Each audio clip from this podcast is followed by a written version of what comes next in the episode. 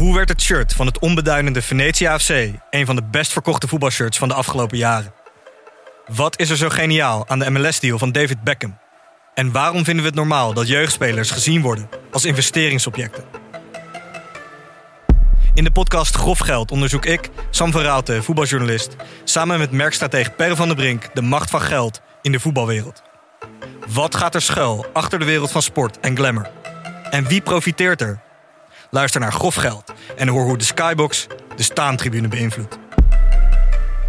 Deze podcast is 100% expertisevrij en alleen geschikt voor amusementsdoeleinden. De inhoud mag niet worden beschouwd als financieel advies. Dit is Jong Beleggen, de podcast.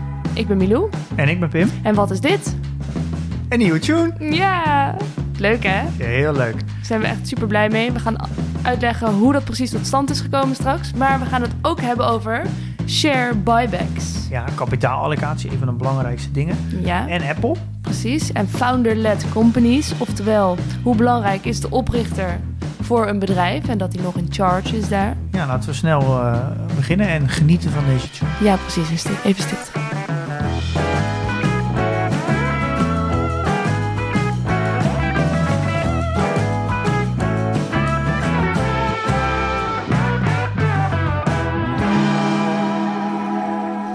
Heerlijke muziek. Speciaal voor ons. Ja, we hadden het al eventjes eh, aangekondigd, een tijdje terug. Ja, een paar afleveringen geleden. Ja, en inmiddels is het gewoon af. Iemand heeft keihard zitten werken voor ons en met ons. Ja, gewoon uniek gemaakt door een componist. Ja, Het is leuk om dat een keer mee te maken, Ja. hoe eh, creatief zo iemand is. klopt. Ja, we gaan straks tijdens de update vertellen we wel even hoe dit nou tot stand is gekomen.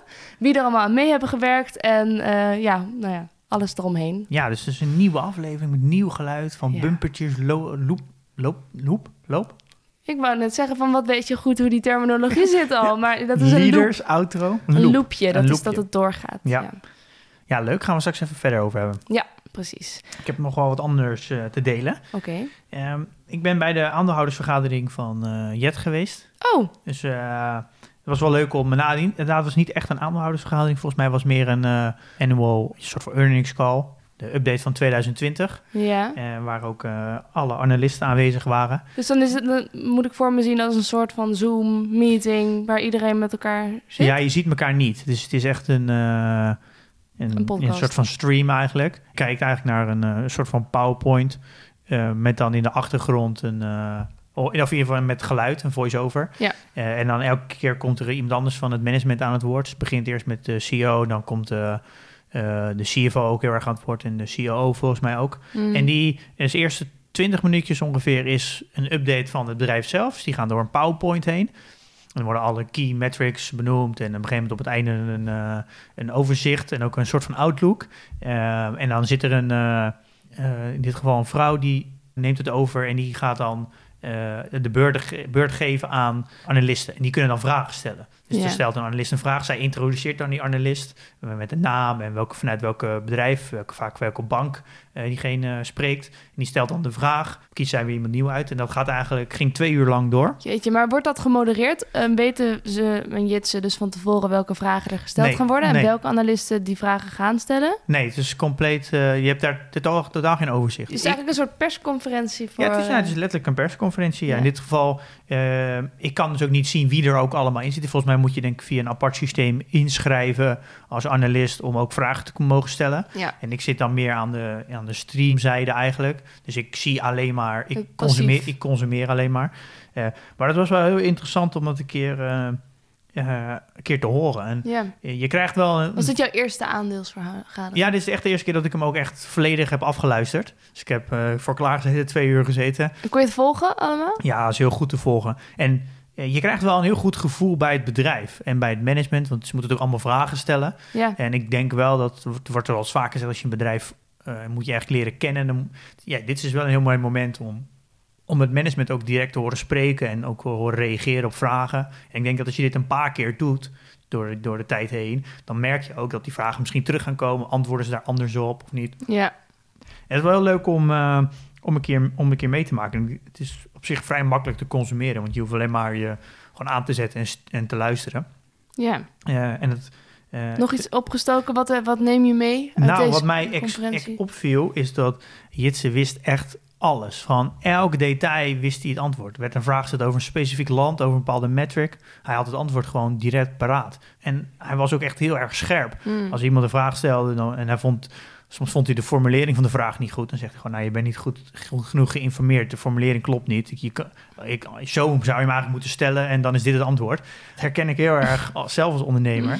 Hij weet wel echt alles van die Ja. business. Echt van, gewoon van de hoed tot de rand. En dat denk ik, als het voor mij, als je een bedrijf beoordeelt, dan is het als management, eh, is hij wel duidelijk de juiste man voor de, voor de juiste job, denk ik. Oké. Ja, dus het was wel leuk om, eh, om dat een keer mee te maken. Leuk om een keer bij te wonen. Ehm, en nog even trouwens terugkomend op de vorige aflevering. Dat vonden mensen toch wel, best wel moeilijk. Heb jij dat niet gehoord? Eh, nee, Mensen die zeiden van nou, sorry, meestal snap ik het wel, kan ik het volgen, maar dit was echt onnavolgbaar. ja, nou ja, dat klopt wel. Het is, het is een eh, lastig onderwerp en moeilijk te doorgronden. Ja, Eh, ja, we hebben ons best gedaan met we de hebben ons bussen best gedaan, ja. eh, en de buschauffeurs. Ja, maar het, blij- het blijft een lastig onderwerp. ja misschien is er ook wel gewoon geen bitcoin easy fix. Als wij het zelfs niet kunnen, Pim. Nou ja, het is gewoon een heel moeilijk onderwerp. En soms is een moeilijk onderwerp blijft gewoon altijd lastig. Ik denk niet dat het ja, onmogelijk is om het te begrijpen, maar dan moet, ja, dan moet je wel even iets meer tijd steken. Ja. En misschien wat meer lezen, meer video's kijken. Een beetje eh, investeren in je kennis. Ja, Ja. Dus, eh, en dan maar aan de andere kant, als je het niet kan begrijpen of het lukt niet, ja, dan moet je er misschien ook maar gewoon van wegblijven, toch? Zo is het ook Je weer. kan niet alles begrijpen. En jij nog nieuws verder? Ik, ik hoorde iets over een nieuwe video die je Ja, hebt gemaakt met Dennis. We, nou, we hebben Dennis al eens een keer eerder aangekondigd in een andere video met Basic Fit. We hebben ook een video gemaakt over, eh, over Just Eat Takeaway. En dat is ook onder andere de reden waarom ik die, eh, die eh, earnings call Oh, ja. heb eh, gekeken. Dennis heeft hem ook gekeken. Dus we hebben daar een video over gemaakt. En die komt ergens eind, ja, binnenkort ergens in, de- community. Leuk. Gaan we het over hebben. We gaan het hebben over share buybacks, Pim. Ja, Ja. Voor- en nadelen van eigen aandelen inkopen. precies. Ja, dus dan, voor een bedrijf dan. Toch? Ehm, maar we gaan bekijken ja, ja. wel vanuit hoe beoordeel je dat als belegger. Ja, ja, Als wat een bedrijf opeens Ja. aandelen terug gaat. Ja. kopen. Heb, heb je een idee wat het is? Ja, want je hebt, we hebben het wel eens over gehad. Ja. Ja, dus een bedrijf die eh, heeft wat geld over. En die denkt, nou, dan ga ik wat aandelen terugkopen. Dat drijft eh, de, de koers een beetje op. En de, winst per aandeel gaat dan ook omhoog, als het goed is. Zo, nou verstandig. Ja, klopt. En we hebben het natuurlijk gehad over de aandelen-emissies en claim-emissies. Ja, Nou, daar hebben we het volgens mij over gehad dat als er meer aandelen worden uitgegeven, eh, als bijvoorbeeld het bedrijf geld nodig heeft, of het staat heel hoog, nou, bijvoorbeeld Tesla heeft dat gedaan, dan worden extra aandelen uitgegeven, eh, dan verwatert iedereen. Eh, en eigenlijk dit kan je zien als een omgekeerde verwatering.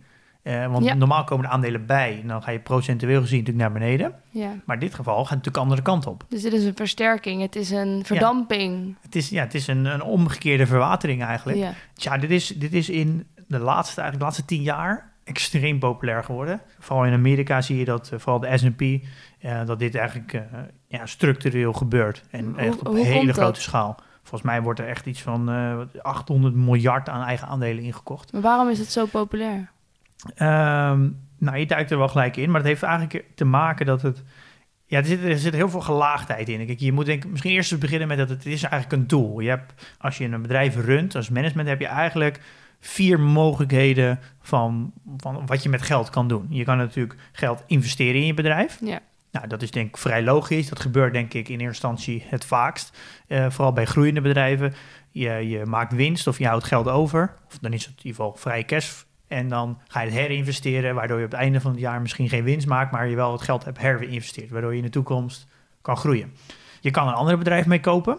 Dus je kan eh, je, ja, gewoon eh, concurrenten kopen of eh, ja, een soort van vergelijkbare bedrijven. En dan kan je dat als aanvulling zien, als verbreding. Je kan het uitkeren als dividend. Ja. Eh, maar je kan ook terugkopen van eigen aandelen. Ja. En het is eigenlijk een tool. Het is misschien wel de meest luie manier van ondernemen. Ehm, omdat ja, je hoeft eigenlijk natuurlijk helemaal niks te doen. Het geld komt binnen. Je hoeft alleen maar eigen aandelen in te kopen. En ja, dus je hoeft natuurlijk helemaal niet voor te ondernemen. Het is natuurlijk de, de meest luie vorm van. eh, ja, maar het lijkt ook niet heel veel toevoegen. Dus, dus waar is het een tool voor? Nou, uiteindelijk gaat het om kapitaalallocatie. Daar hebben we het volgens mij wel een paar keer eerder over gehad. Ik heb het woord wel eens gehoord. Ja, kijk, en dat, dat is misschien wel een van de belangrijkste skills van een management en van een eigenaar, een ondernemer, is kapitaalallocatie. En dat houdt eigenlijk in, er gaat dus gewoon heel veel kapitaal de organisatie door. Er gaan ook heel veel natuurlijk gelijk naar kosten, dus je bent ook gelijk heel veel kwijt. Maar als een goed gerund bedrijf blijft altijd wat over. Eh, en dat is, dat is een soort van vrije, ja, vrij te besteden geld. Mhm. En ja, de ondernemer of het management, die moet, eh, die moet dat goed besteden. En je wil natuurlijk als aandeelhouder dat je een heel hoge return hebt. Dus dat het management het zo goed besteedt dat je ook dat je ook een rendement hebt op die investering. Want als het, ja, als het management geen rendement maakt op die investering, ja, dan zegt de aandeelhouder, eh, ja, keer het dan maar uit. Dan ga ik er zelf wel, eh, ga ik er zelf wel wat mee doen. Dus het is heel belangrijk als, als, als eigenaar dat je een hele goede kapitaalallocatie hebt. En soms kan het zijn dat je, eh, als je echt heel veel nieuwe kansen ziet, dan kan je heel veel geld investeren in je bedrijf aan bijvoorbeeld R&D en eh, bijvoorbeeld bepaalde markten veroveren. Wat is R&D ook weer? Eh, research en development, Oh ja. dus innovatie. Bijvoorbeeld, je hebt een miljoen over en je gaat dat miljoen steken in R&D en je ziet dat over een paar jaar dat daar bijvoorbeeld een nieuw product uitkomt dat je, waar, je, waar je heel hoge marges op kan Dan pakken. is dat rendement. Dat is een hele goede investering. Dan doe je dus een verstandige, kap- dan heb je, ben je verstandig omgegaan met je kapitaal. Ehm, eh, maar zie je daar bijvoorbeeld helemaal geen mogelijkheden meer in, in uitbreiden, dan kan je misschien bijvoorbeeld een ander bedrijf kopen. Maar het lijkt me dus dat er, als je aandelen gaat terugkopen van jezelf, dat er, je zei al lui, inderdaad, maar het lijkt me ook gewoon dat er niet zo heel veel gebeurt. Behalve dat je eigenlijk kunstmatig, ja, wat is kunstmatig, maar dat daardoor die prijs van zo'n aandeel omhoog gaat, omdat jij ze zelf terugkoopt. Ja, ik, ik laat misschien eerst eens een voorbeeld nemen. Ja, dat klopt al wat je zegt. Het, is, het heeft namelijk, het is, ik noem het namelijk een tool omdat je het namelijk slecht kan gebruiken en goed kan gebruiken. Eh, dus het is, je kan niet zozeer zeggen dat het altijd goed is of altijd fout. Het ligt uiteindelijk hoe je het inzet als tool. Oké. Ehm, en ik, pak, ik wil even een voorbeeld geven om uit te leggen wat het nou exact is. Nou, bijvoorbeeld een bedrijf heeft eh, de 1000 euro winst. En het bedrijf heeft 100 uitstaande aandelen. Dan is dat vrij eenvoudig uit te rekenen wat het winst per aandeel is. Ja. Dat is eh 10 euro.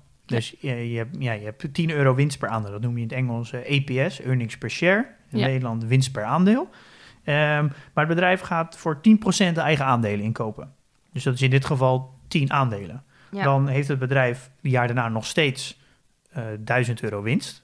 Ehm, maar nu zijn er niet meer 100 aandelen, maar 90 aandelen. Ja. Dus als we dan die 90 aandelen delen door 1000 euro winst, dan kom je in één keer uit op 11 euro 11. Maar er zijn nog 90 aandelen vrij verhandelbaar, want Ja. die andere die zij zelf hebben, die zijn niet verdwenen natuurlijk. Jawel, die zijn van de markt gehaald. Die zijn Ja, door de zijn- organisatie zelf ingekocht. Ja, Dus die zijn verdwenen. Dus de, de soort van de free float noemen ze dat, dus de vrij verhandelbare aandelen, Ja. die zijn gewoon minder geworden. Ja. Dus dat betekent dat iedereen die nog steeds aandeelhouder is, zijn er in dit geval nog, even gaat ervan uit dat het 90 mensen zijn, die allemaal één aandeel hebben. Dat betekent dat het nu, je winst per aandeel is nu 11 euro 11. Ja. Dus dat betekent dat je eigenlijk een EPS, dus een winst per aandeel groei hebt behaald eh, van 11,1 procent. Ja. Dus het lijkt dus heel erg, als je dus, er wordt heel, veel, wordt heel erg gekeken naar winst per aandeel, eh, dat het bedrijf dus eh 11,1 procent meer winst heeft gemaakt. Ja, maar dat is niet zo. Dat is natuurlijk niet zo, eh, maar het is wel zo dat de winst, die 1000 euro, die hoeft nu maar onder 90 mensen verdeeld te worden. In plaats maar de van winst over... die wordt toch nooit zo direct verdeeld? Ja, dat, ja, natuurlijk wel. Want als, je, als het bedrijf eh, bijvoorbeeld dividend uitkeert, ja, dan hoeft het maar onder 90 mensen uitgekeerd. Ja, oké, precies. In Dus- plaats van 100. Dus, Via de dus dividend uiteindelijk is het. ehm, uiteindelijk is het natuurlijk als aandeelhouder voordelig als je. Ja, of, of je moet de, de buit verdelen onder 100 mensen, of je moet de buit verdelen onder 90 mensen. Ja, dan hou je natuurlijk meer over Ja. als jij bij die 90 zit, dan Ja. als je bij die 100 zou zitten. Ja. Dus op dat vlak is het natuurlijk voor zittende aandeelhouders. Best wel eh, chill. eh, ja, want het hoeft onder minder mensen verdeeld te worden. Ja. Ehm, dus daardoor gaan automatisch eigenlijk alle, ja, noemen ze de, ja, de financiële ratio's, die worden eigenlijk daardoor opgepoetst. Ja. Want je krijgt eigenlijk beter, betere ratio's. Alle winst per aandeel en zo, alles gaat omhoog. Omdat er gewoon onder minder, verde- minder verdeeld hoeft te worden. Is alsof je even een spuitje adrenaline krijgt. En dat alles even net even iets beter gaat werken. Net even beter eruit ziet. Ja, het is een, en dat is eigenlijk een beetje ook het probleem. En daar, eigenlijk, ik zie het een beetje de founders versus managers eigenlijk. De, de, de, de originele eigenaren die het Mhm. bedrijf runnen. Dus het va- dat, vaak zijn dat de meeste de mensen die in, ja, innovators vaak. Eh, dus de originele eigenaar. En dan de managers. Dus meer de, de mensen die nooit een bedrijf hebben gestart, maar zich gewoon manager en runnen een bedrijf. Ja. Ehm, Kijk, de, een, een echte originele founder zal bijna nooit eigen aandelen inkopen. Die zal altijd blijven innoveren. Die Is zal dat zo? Ja, denk, denk wel. dat? Ja, dat denk ik wel. Ik denk dat er niet zo snel een, een originele founder te vinden is die zijn eigen aandelen gaat inkopen. Dat Hmm. gebeurt echt bijna nooit. Een echte founder keert ook bijna nooit dividend uit. Waarom niet dan? Ja, degene die het bedrijf origineel is gestart, die zit natuurlijk vol met ideeën. Die zal, die zal de, de markt waar die in begeeft ook echt tot door en door kennen. Dus altijd kansen zien. En ik denk dat een originele founder ja, veel creatiever is, veel meer risico durft te nemen, veel Ja. meer bezig is met, met gewoon ondernemen. Precies, dus die kan beter met dat geld wat er is omgaan dan een beetje lui wat aandelen terugkopen. Ja, ik, ik vind van wel. En ik denk ook wel dat daar een hele duidelijk verschil tussen zit. Ja, En managers die een bedrijf runnen, die zitten er vaak kort. Dus vaak zitten die er een periode van minimaal vier jaar. En dan misschien wordt het nog een keer verlengd met vier jaar. ja, Maar die worden dus, die hebben sowieso minder skin in de game. Want een originele eigenaar die zit vaak met nog, ja, die is vaak rijk geworden door dat bedrijf op te zetten. Dus er zit alles in dat bedrijf. mhm. En managers die hebben vaak een bonusconstructie. Dat je een laag salaris hebt. Vooral in Amerika is het heel erg zo. Een vaste basisfee. En eh, ja, een bonusbeleid met gekoppeld aan de koers. Ja Eh, en gekoppeld aan financiële ratio's. Dus die zijn heel erg korte termijn gericht. die zijn heel erg- en, die, en, en eh, ja, investeren in R&D en, en bedrijven kopen en zo. Dat zijn lange termijn investeringen. Want Ja. eerder dat je dat, ja, eerder dat je de R&D rendeert en dat je dan op eh, het kan vermarkten en zo, ben je jaren verder. Dus Ja. ehm, ja, managers zullen eerder voor kiezen om um, korte termijn het, het bedrijf beter te laten lijken. Dus die zal, zullen ook op veel meer sturen naar share buybacks. Nee, het is veel minder risico. Want je, je hebt ja, garantie dat je de ra- ratio's omhoog gaan. Eh, en die is veel meer korte termijn gefocust. En, de- en daardoor halen ze zelf ook veel meer bonussen binnen. Omdat namelijk hun bonusstructuur heel erg daarop leunt. Oké, Ehm, ja, ja. en dat is ook gelijk een beetje de, ja, de, het negatieve eraan. Wat je vooral ziet in Amerika, vooral de linkse kant.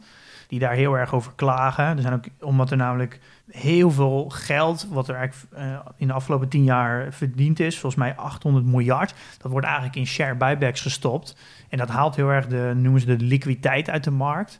Omdat het namelijk dat geld wat ze dus hebben als cash, dat kan je natuurlijk ook herinvesteren. En, Ja. dat, kan- en, dat, en dat geld gaat dan rollen. Dat gaat natuurlijk weer nieuwe mensen toe. Je, gaat, je moet nieuwe dingen inkopen. ja. En door, of en door, door ja. share buybacks gaat het eigenlijk, ja, het geld verdwijnt eigenlijk. En eh, er, komt gewoon minder aanbod. En stel dan dat het even wat minder gaat met zo'n bedrijf.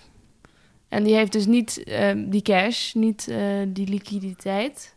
Dan kun je jezelf ook niet de broek ophouden, lijkt me. Nou, dat zou je zeggen natuurlijk. Maar dat is ook een, een, een grote klacht eigenlijk die er is. ja. Is dat er namelijk, nu kan je obligaties uitzetten, vaak voor 0% rente, soms 1%. En wat er dus heel erg gebeurt, is dat, dat er gewoon heel veel obligaties, bedrijfsobligaties worden uitgezet. En van dat, dat geld wat er binnenkomt vanuit die obligatie, daar worden share buybacks gedaan.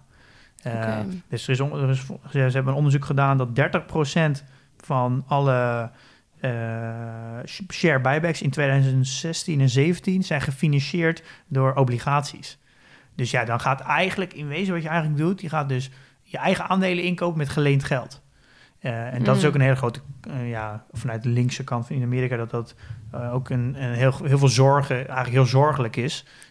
Waardoor bedrijven dus eigenlijk schuld gaan maken om eigen aandelen in te kopen. En dat heeft dus op korte termijn effect dat de koers natuurlijk omhoog gaat. Maar ja, op lange termijn creëer je natuurlijk heel veel schulden in een bedrijf.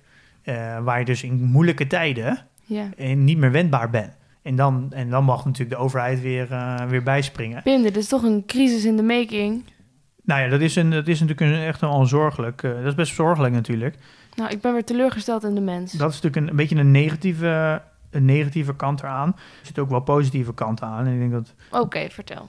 Nou, Warren Buffett heeft natuurlijk ook wat over, over gezegd, want er is heel vaak aan hem gevraagd. In zijn eh, letters eh, schrijft hij daar ook vaak over. En hij heeft gezegd eigenlijk dat er twee condities zijn. Ten eerste dat het met operationele cash moet gebeuren. Dus dus niet met geleend geld. En hij zegt Mhm. dat telt natuurlijk eigenlijk ook wel voor alle ja, investment opportunities, zo noemt hij dat. En eigenlijk aan een andere kant is dat je mag namelijk alleen maar share buybacks doen als jij vindt dat je eigen bedrijf is ondergewaardeerd.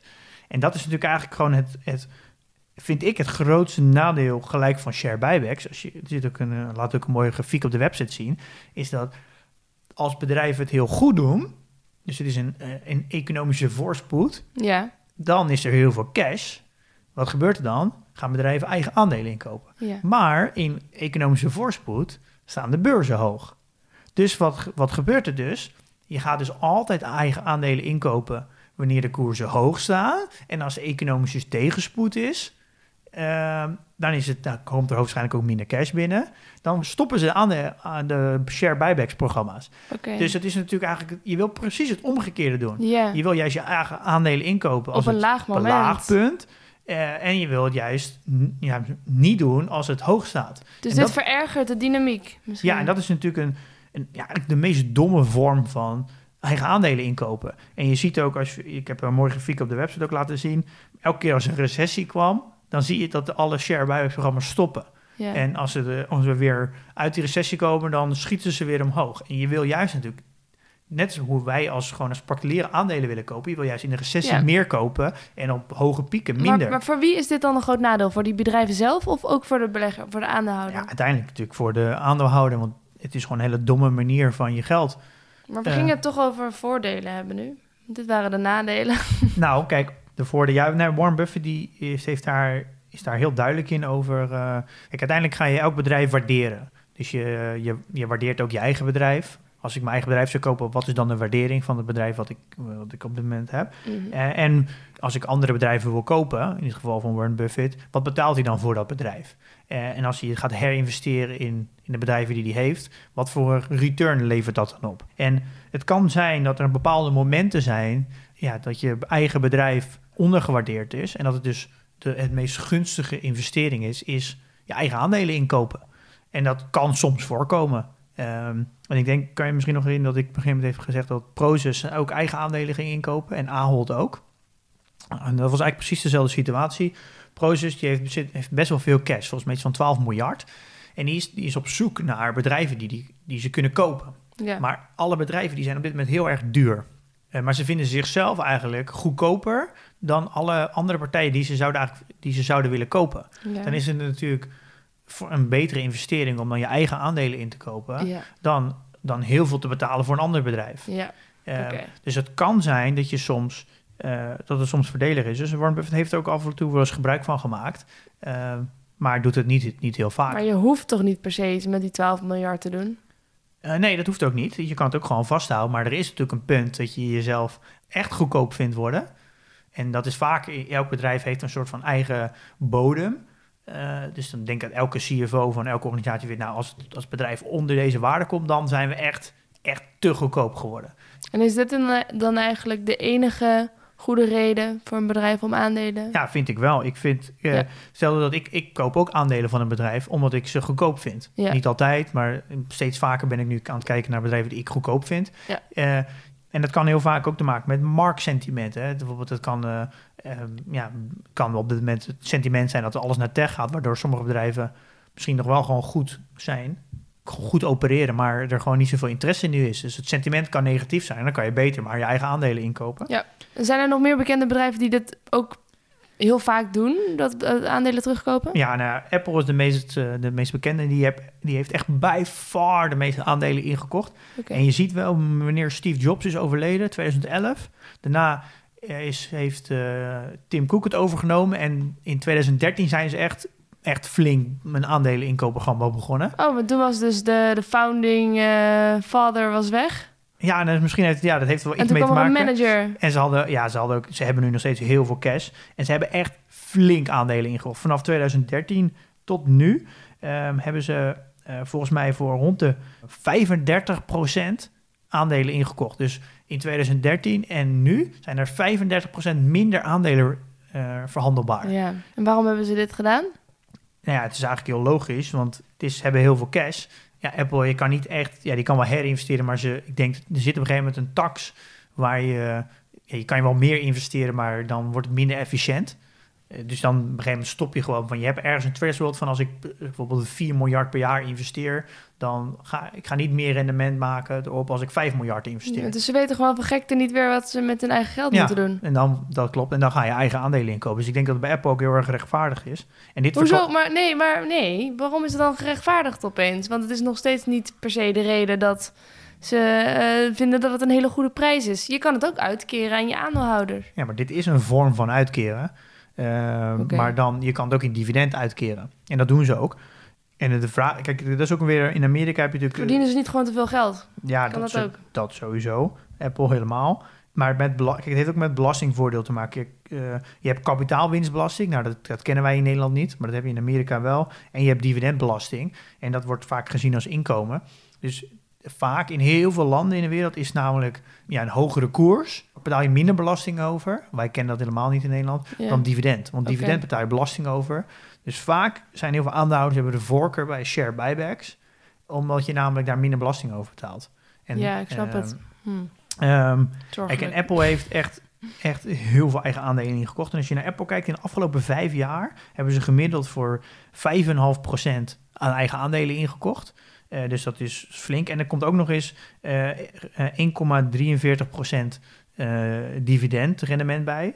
In, gemiddeld in de afgelopen vijf jaar. Dus dan kom je op 6,91 euro uit. 6,09 euro, bijna 7% in de afgelopen vijf jaar. Dus ze hebben alleen al aan dividend en eigen aandelen inkopen. Ja, is het al, is het al 7% gegroeid. Nou, dat hebben ze toch weer handig gedaan. Dus je hebt eigenlijk al bij Apple alleen al een rendement, omdat ze gewoon zoveel aandelen inkopen en dividend uitkeren. En je ziet nu dat, dat er vooral in de, in de energiesector en in de financiële sector, dat daar heel erg gebruik van gemaakt wordt. En dat is ook niet heel gek, want Waarvan? van de share buybacks, want er hangt nogal een negatief sentiment in bij financiële bedrijven, fi- financiële instellingen. En ook bij energiebedrijven hangt heel erg een negatief sentiment nu. Ja, Ehm is niet toekomstbestendig, maar ze verdienen nog wel heel veel geld. ja. Eh, ja, en als er dan een heel negatief sentiment hangt, zijn de koersen heel laag. Dus dan gaan ze kopen. Dan gaan ze eigen aandelen kopen. En dat heeft ook eens mee te maken dat zo'n Shell, die kan eigenlijk bijna niet meer echt investeren. Want het Nee. is gewoon, het hele speelveld is gewoon zo van, ja, is klaar. Je kan niet echt meer hele goede, slimme investeringen doen. Nee. Dus dan zie je eigenlijk wel als het speelveld een beetje klaar is, ook met banken. Ja, wat kan een ABN AMRO en ING nu nog groeien? Het is, eh, het is zo'n utility geworden, maar ze verdienen nog wel goed geld. Dus dan gaat het vaak allemaal naar eigen aandelen. En ja, je weet dat dat op lange termijn natuurlijk een keer, eh, een keer ophoudt. Ja, Ehm, oké. Eh, maar in de S&P ja, er wordt gebeurd ook heel veel, echt heel veel. En er, ik heb op de website ook een linkje gezet naar de... Er is een, eh, een partij die doet daar ook eh, onderzoek naar. En er is een eh, overzicht vanaf maart 2000, eh, dit jaar, 2021. Hebben ze een overzicht van hoeveel share buybacks er zijn. Je ziet wel dat de koers van de, de S&P-index eigenlijk bijna gelijk loopt, die lijn, met hoeveel share buybacks er zijn. Dus je ziet wel dat het heel veel effect heeft op de, op de daadwerkelijke koers. Ja, dat het zo hard gaat nu heeft ook echt te maken dat er heel veel aandelen ingekocht worden. Oké. Dus, eh, Goed, algemene conclusie van Ja. dit onderwerp.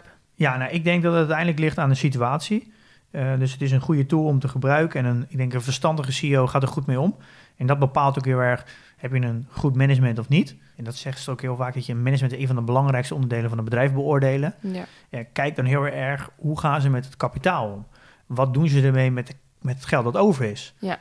Daarin, ik wil nog eigenlijk nog wel een, een, een voorbeeld geven. Zeg dat een, de koers van een bedrijf staat op 100 euro. En de winst is 5 euro per aandeel. Ja. Dan heb je dus eigenlijk een koers-winstverhouding van 20. En dan noemen ze dan de winstrendement, dus, dus de earnings yield, eh, is dan 5%. Dus eigenlijk met, als je een aandeel koopt, heb je jaarlijks 5% rendement. Als het bedrijf een rendement op kapitaal, of dus de ROC, of een rendement op geïnvesteerd kapitaal, ROIC is de afkorting, eh, heeft van 7%. Dus als ze geld dat ze over hebben herinvesteren, dus bijvoorbeeld door eh, een, nieuwe, een nieuwe markt aan te boren of eh, bepaalde reclamecampagnes te doen. Of, eh, nou, en in ieder geval dat ze een rendement halen als ze geld herinvesteren en halen ze 7% rendement op. Ja. Ehm, ja, dan is het een, ik, we hebben net uitgelegd dat je 5% earnings yield hebt. Dan is het natuurlijk dom om eigen aandelen in te kopen. Want dan pak je eigenlijk 5% rendement omdat je eigen aandelen inkoopt. En maar als je je geld herinvesteert in je eigen organisatie, dan heb, pak je, heb je een 7% op geïnvesteerd kapitaal. Dus dan kan je beter het geld ja. herinvesteren. Maar eh, als de koers van het bedrijf zakt door bijvoorbeeld een slecht sentiment op de beurs en de koers zakt bijvoorbeeld naar 70 euro, dan, en maar we hebben nog steeds eh 5 euro winst per aandeel. Dan heb je in één keer een koers-winstverhouding van 14. Maar dat betekent ook automatisch dat je winstrendement, dus je earnings yield, eh, gaat omhoog. In dit geval gaat het naar 7,14 euro. En dat is meer dan de 7 Ja, euro als je eh, zou herinvesteren. Ja, dus dan kan je eens kiezen als eigenaar. hey, als ik het geld herinvesteer in mijn organisatie, dan hou ik 7% rendement. Ja. Maar als ik nu mijn eigen aandelen inkoop, dan haal ik 7,14% rendement. Ja, dan kan je beter eigen aandelen kopen. Ja. Of misschien beide doen. Dus je moet naar die afweging kijken En van bedrijven. Daar gaat het heel erg om. Hoe gaat een bedrijf om met kapitaalallocatie? Ja. En ik denk dat in algemene zin is het inkopen van eigen aandelen dus neutraal. Maar wanneer het wordt ingezet is heel erg bepalend. En daardoor kan het zowel goed als slecht zijn. Ja. Ehm, en er is nog een ander ding waar je op kan letten. Als een bedrijf vaak eigen aandelen koopt, 9 van de 10 keer vinden ze zichzelf dus ondergewaardeerd. Dat creëert vaak ook een bodem. En er zijn zelfs partijen, zoals een haal wat ik net aangaf, die volgens mij heeft aangegeven alles onder de 22 ik doe uit mijn hoofd, weet niet exact, kopen ze gewoon eigen aandelen in.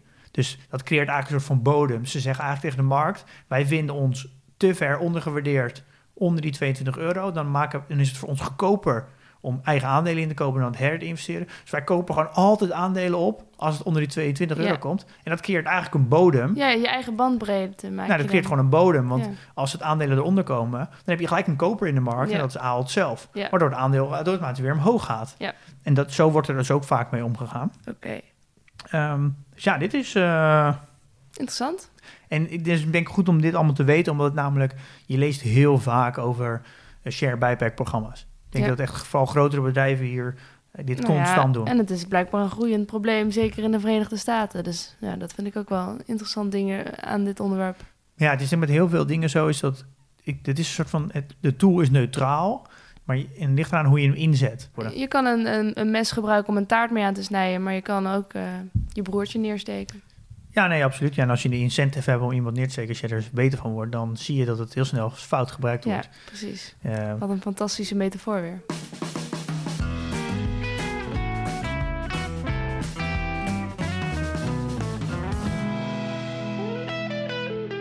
We gaan naar de update en de vrienden van de show. Eh, maar dit is natuurlijk onze nieuwe tune. ja, fantastisch hè? Ja, ik ben er echt super blij mee. Ja, kan je, kan je eens wat delen hoe, eh, hoe, hoe dit tot stand gekomen is? Ja, nou Pim, dit is tot stand gekomen met onze vrienden van Tamber. En in het bijzonder Niels de Jong. Eh, we hebben heel veel videocalls met hem gedaan. En hij is echt helemaal gaan uitzoeken van... Nou, wat past nou echt bij jullie? Wat is jullie merk? Wat willen jullie voor gevoel geven aan de luisteraars? Hebben we ook al kort even wat over gedeeld. Hè? We hadden Ja. toen gezegd van... Ja, wij zijn de verzorger.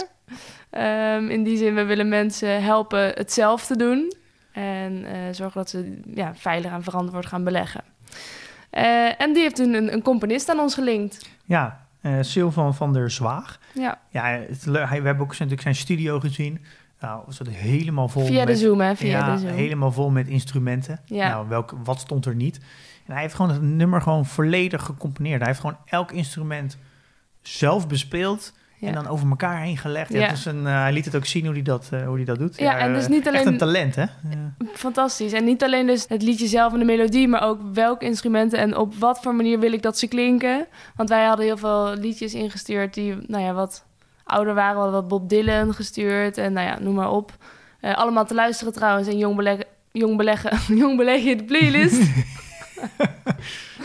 en Jong Beleggen de playlist, dus dat kun je horen. Maar eh, ja, ook gewoon om precies ook dit- datzelfde gevoel te geven aan de muziek. Dus Ja. ja. ja, ik vind het wel echt gewoon gelukt ook. ja, zeker. We hebben nu ook een heel mooi pakket. Dus we hebben natuurlijk van alles. Bumpertjes en eh, Ja. loopjes en eh, een outro. Dus we hebben nu gewoon een eh, compleet eigen geluid... met allemaal ook losse instrumenten die we kunnen inzetten. Ja, en hopelijk Dus, wordt het eh, daar gewoon alleen maar beter van. Dus we kunnen de podcast heel muzikaal rijker maken. Ja. ja, ik ben heel trots op het resultaat. Ja, En eh, nou, ik hoop eh, jullie natuurlijk ook. ja. Eh, en hebben we dus nieuwe vrienden van de show erbij gekregen. Eh, weer een hoop, maar ik zal eventjes drie eruit pikken. Zo schrijft Tim. Hi iedereen, ik ben Tim, 30 jaar oud en beleg zelf al langere tijd bij Robeco. Prima rendementen trouwens, maar na deze podcast toch maar besloten om te kijken of ik het op de beurs toch net wat beter kan doen. Nou, heel goed Tim.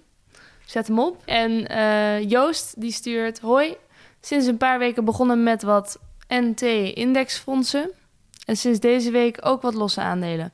Podcast is briljant. Ik ben hem echt aan het bingen. En ik kan niet wachten tot PDT ook ING ondersteunt. Knipoog. Ja, nee, dat, ja, nee dat zeker. Maar we gaan eh, een eh, tipje van de sluier. We zijn bezig met eh, het handmatig invoeren van eigen aandelen. Is nog niet af, we zijn ermee bezig. Dus ik uh, kondig dat zeker aan als dat zover is. Waardoor straks iedereen gebruik kan maken, ongeacht welke broker je hebt. Ja, ja. dan kunnen wij naar het nieuws. Uh, ja, nou, ik, ik heb niet echt nieuws.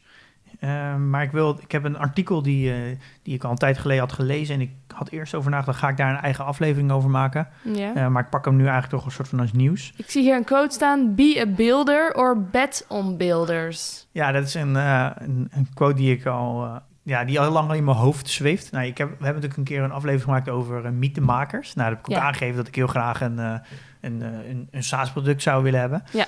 Um, ja, ik, ik ben echt een maker. Ik ben vanaf jongs af aan al een maker. Uh, ik, ik vind ook namelijk dat de creatieve beroepen... waar je een soort van flow kan komen... of je nou muzikant bent, een schrijver, Ja, designer... Ja, ik denk dat, dat dat zijn de mooiste beroepen in de wereld. Jij bent een builder. Het zijn allemaal bouwers. Ik ben het trouwens met je eens. Dat zijn ook de mooiste beroepen in de Ik wereld. denk dat daar, ik denk, ik denk ook dat dat de meest gelukkige mensen zijn. Mensen die dingen maken. Of je nou podcast maakt of schrijft. Nou, maakt helemaal niet uit. Gewoon makers. Die kunnen in een bepaalde flow komen. En dat, ja, ik denk dat daar, daar komt, denk ik, voor me de grootste geluksfactor uit.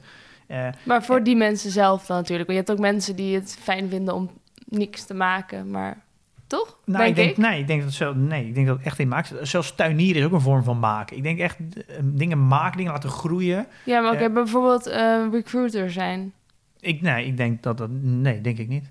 Geen, niet een vorm van maken. Nee, denk ik niet. Ik denk dat die mensen, uh, nou, niet om zo'n heel beroepsgroep nou, uh, maar ik denk dat die mensen ook vaak een hobby hebben of iets daarnaast doen waar ze wat veel maken. meer iets met maken is. Hm. Ik denk dat het meeste geluk uit maken komt. Ja? En ik denk ook dat de makers, ja, die, de- daar zit ook de, de, de, de een hele grote upside in vanuit een business perspectief natuurlijk. Want je kan iets creëren vanuit het niks en dat creëert waarde en dat is heel schaalbaar. En dat, als je dat, dat zelf niet kan, dan, ja, dan, met beleggen bet on builders. Dus ja, ga dan, plak je dan vast aan makers, zodat je mee kan profiteren van het succes van makers. Want uiteindelijk Ja. is alles wat, wat echt, ja, echt echte waarde wordt gecreëerd door makers. Ja. Kijk maar naar alle bedrijven, die zijn eigenlijk allemaal begonnen met een maker. Dus je moet een maker zijn of je moet een aandeel nemen in die maker. ja, dat is een beetje het idee van als je, dus je moet eraan vastplakken. Ja, Nou, dat is zo'n quote die ik al heel lange tijd eh, een soort van bij me draag. En Ik, er is een artikel eh, en daarvan heb ik later meer artikelen gevonden. Dus ik heb die ook op de website gezet. Nou, er zijn heel veel artikelen eigenlijk over te vinden. Eh, en dat gaat over het verschil tussen founder-led companies en ja, dat noemen ze dan meer CEO-led. Dus dat houdt eigenlijk in het verschil tussen een, een originele eigenaar die het bedrijf leidt ja, en meer een manager, ja, een, een andere persoon die niet het bedrijf heeft opgericht, het bedrijf leidt. Dus niet een ondernemer. ja. En ehm, daar is een, er zijn heel veel onderzoeken naar gedaan naar wat is het verschil in rendement. Eh, en wat is het verschil in, in omzetgroei en in eh, toekomstverwachting. En er zijn allemaal onderzoeken naar gedaan. Nou, ik voel Ja. de buil al een beetje Ja, hangen. nou ja, dat, dat kan- ja natuurlijk. Eh, dat natuurlijk eigenlijk alle founder-led companies gewoon beter performen. Maar echt ook niet een klein beetje. Echt Ja. soms wel echt eh, met een echt soms wel eens 5 à 10, 15 procent verschil. Ja. Eh, en De quote 500 staat ook vol met eh, ondernemers, niet met managers per se. Nee, nee, ja, nee, klopt. Wel een ja. paar, maar... uiteindelijk is natuurlijk al het, het rijkdom wordt natuurlijk eigenlijk gecreëerd door ondernemers. Ja. En dan kijk je ook naar de grootste, rijkste mensen in de wereld. Dat zijn allemaal ondernemers. En vanuit dat perspectief eh, moet je natuurlijk eigenlijk ook als, kan je eigenlijk als particulier ook heel erg vastplakken aan die mensen. En dat is natuurlijk de beurs heel mooi. Dat je, ja, je, je kan een soort van wedden, in dat geval beleggen, op een persoon. Ja. Eh, soms kan je ook beter op een persoon, bijna op, een, op een- echt op een founder wedden, dan alleen maar op een bedrijf. Daarom zeggen ze ook dat management zo belangrijk is. Ja. Ehm, maar ik, er zijn heel veel, ik, als, je daar, als je daarvan houdt, moet je, moet je even de website kijken. Er zijn heel veel leuke artikelen, ook onderzoeken. Toen ben ik dus even gaan kijken naar wat voor bedrijven heb ik nou in mijn portefeuille die founder-led zijn. Ik heb me daar nooit zo goed gerealiseerd, maar van de 13 groeibedrijven zijn er gewoon 9 founders-led. Mhm. En dat is eigenlijk heel erg onbewust gegaan eigenlijk. Ik merk dat ik een bedrijf dat founder-led is, dat ik die ten eerste veel leuker vind om te onderzoeken. Ik vind het veel leuker om het management te bekijken, omdat ja, founders die hebben gewoon een veel unieker verhaal. Dat is gewoon heel leuk om, vind ik heel leuk, om, om die interviews te lezen. ja, het trekt jou interviews te meer kijken. aan. Ja, omdat ik, me, ik, ik leer er zelf ook heel veel van als Ja. ondernemer. En ik weet gewoon als ondernemer hoe moeilijk het is en hoe hard werk het is om een bedrijf te bouwen. Maar ik weet ook dat het harde werken niet voelt als harde werken. Uh, Eigenlijk, dat is, dat is zo'n verschil als je gewoon een werknemer bent of gewoon, ja, dus eigenlijk een, iemand die het bedrijf niet heeft gestart en een soort van de CEO is, is natuurlijk eigenlijk ook gewoon een werknemer. Dus dat is zo'n verschil. En eigenlijk die... Uh, dat zie je waarschijnlijk dan ook wel terug in het rendement. Ja, en je ziet ook dat uh, er zijn ook onderzoeken naar gedaan, wat is nou het grote verschil? Dat personeel dat kan werken direct met een founder, ook 3,5 keer meer gemotiveerd is, mm. omdat je daar ook je, ja, je het, is gewoon een hele, het is een hele andere bedrijfscultuur gelijk als je met een eigenaar kan mhm. werken dan met een, met een meer een bestuurder. En ook de, de innovatiekracht is veel groter. Er wordt veel meer. Dat ook, ja, er wordt, de, de originele eigenaren weten gewoon veel meer alle details in een industrie. Ja, uh, interessant. Ehm, is daar ook een ETF voor? Ja, nou, ik, leuk dat je dat vraagt, want ik, nu is gewoon standaard reactie, is er een ETF natuurlijk. Ja, dat is mijn standaard reactie inderdaad. Ja, ja zo um, makkelijk. Ja, en die is er gewoon. Oh. Het is de Global X Founder Run Companies ETF. Dus de Founder Run noemen ze het. En uh-huh. de afkorting is BOS, B-O-S-S. Van baas. Um, ja, ja, grappig hè. Dus, is, het, is het toevallig? Nee, ja, je mag natuurlijk je eigen ticker symbool kiezen. Nou, dat is natuurlijk heel leuk bedacht. Um, er zitten honderd bedrijven in. Dus de honderd bedrijven die geleid zijn door, uh, nog, nog steeds door eigenaren. Willekeurige bedrijven? Oh, nee, de voorwaarde is wel dat mid- en large cap bedrijven zijn. In, allemaal in Amerika. Oké. En moet, je moet, ik heb hem op de website, je moet maar even kijken. Hij is helaas niet in Nederland verhandelbaar. Oh. Uh, maar wat je wel interessant kan zijn, is dat je eens een keer door die lijst heen gaat van wat voor bedrijven er allemaal bij zitten. Ik denk echt dat het effect heeft. Ik heb nu ook wel voor mezelf opgeschreven dat ik echt een extra plusje ga zetten als het een founder-led company is. Hoe heb je het gedaan op de beurs afgelopen week, Pim? Um, volgens mij wat minder dan, dan vorige keer. Ik heb uh, nu 197.200.